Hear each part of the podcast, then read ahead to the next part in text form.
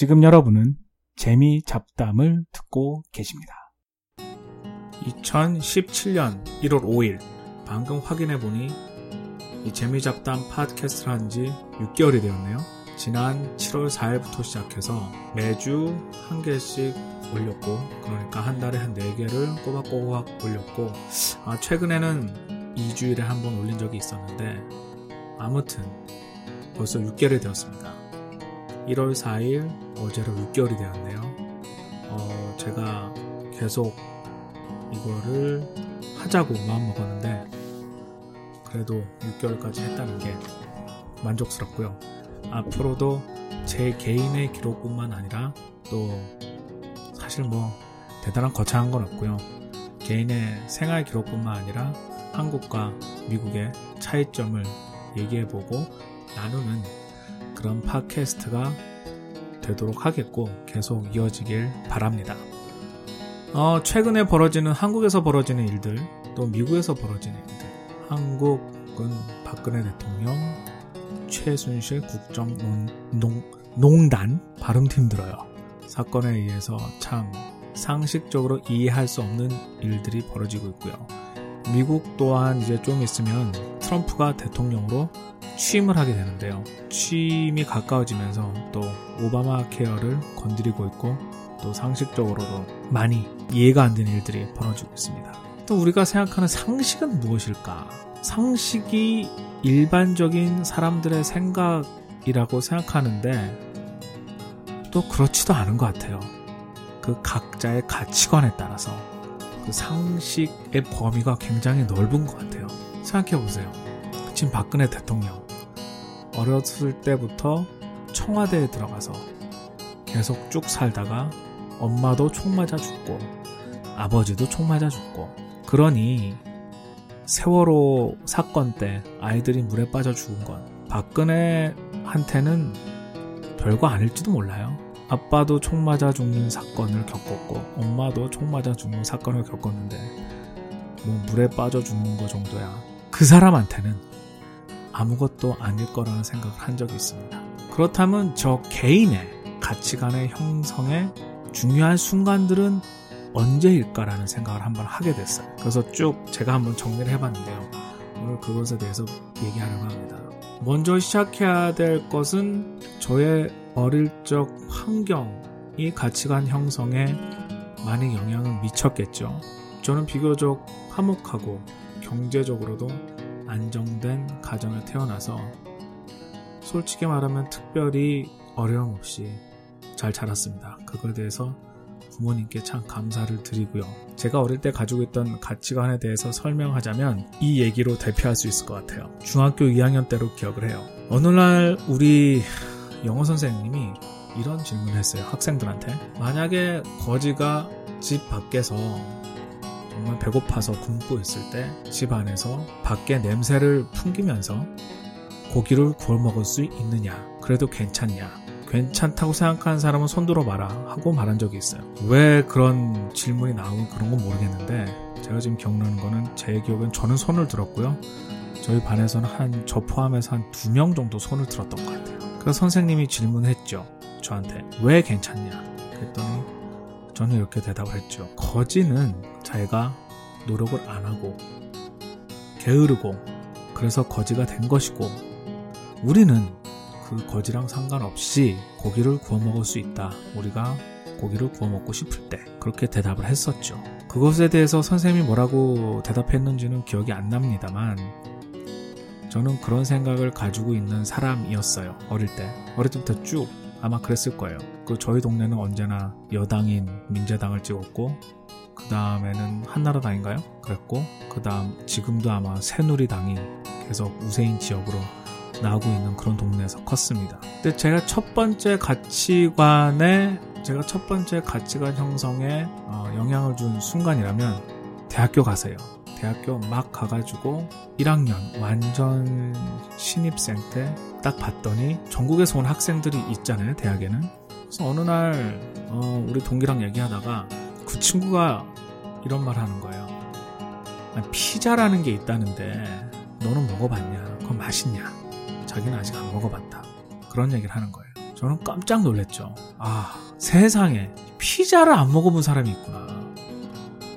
저는 초등학교 4학년 때 처음 피자를 먹어봤고요. 요즘 아이들이야 뭐 거의 자기들이 기억나지 않을 때부터 피자를 먹었겠지만 한국에서 말이죠. 저는 깜짝 놀랐죠. 아, 세상에 피자를 안 먹는 사람도 있구나. 그런 사람도 있는 게 세상이구나. 그래서 그때 저는 좀 충격을 받았어요. 그 다음에 가치관 형성에 기억나는 순간은 그 다음 군대 가서요. 군대는 이제 더 심한 거죠.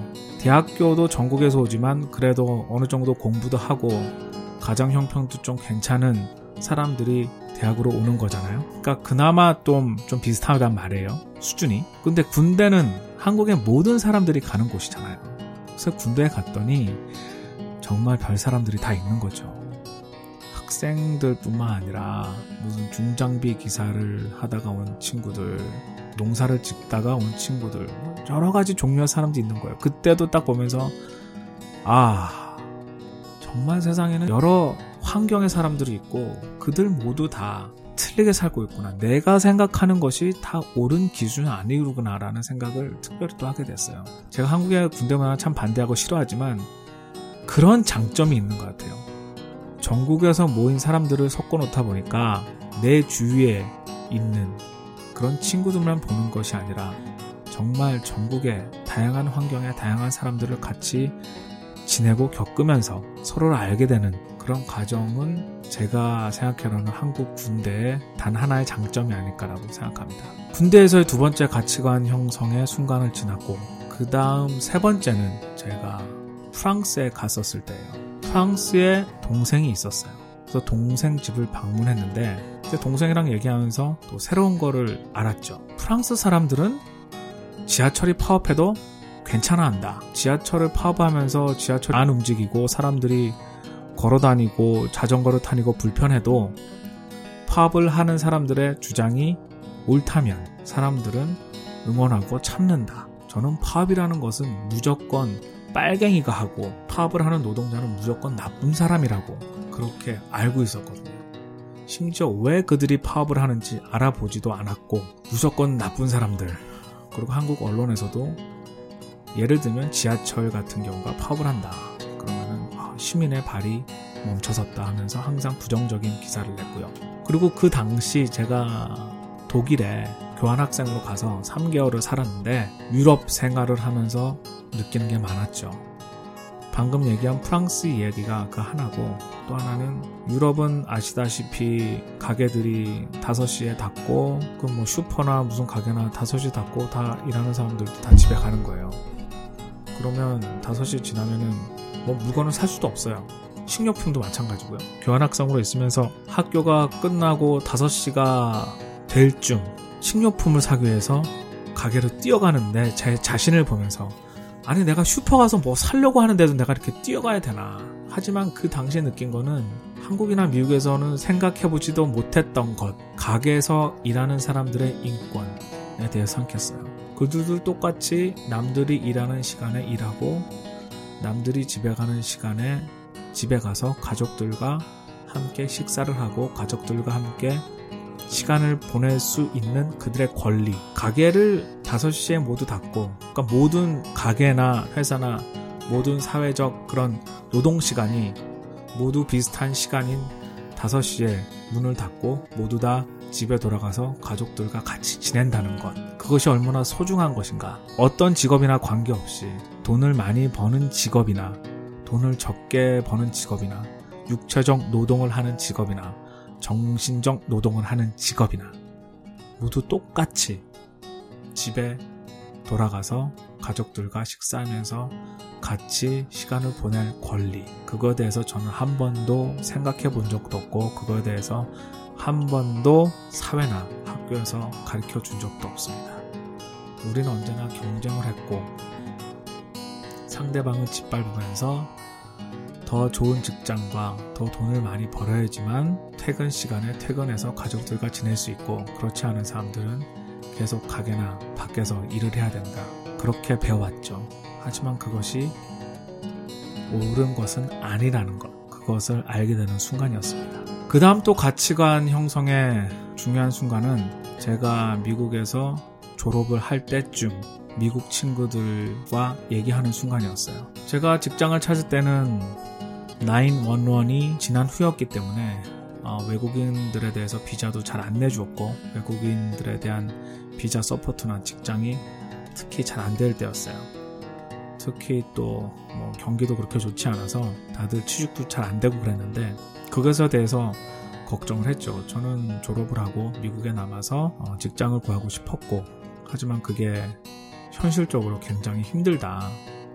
그리고 또 외국인으로서 그런 비자적 제한도 있고 그거에 대해서 참 힘들다라는 얘기를 미국 친구들과 했습니다.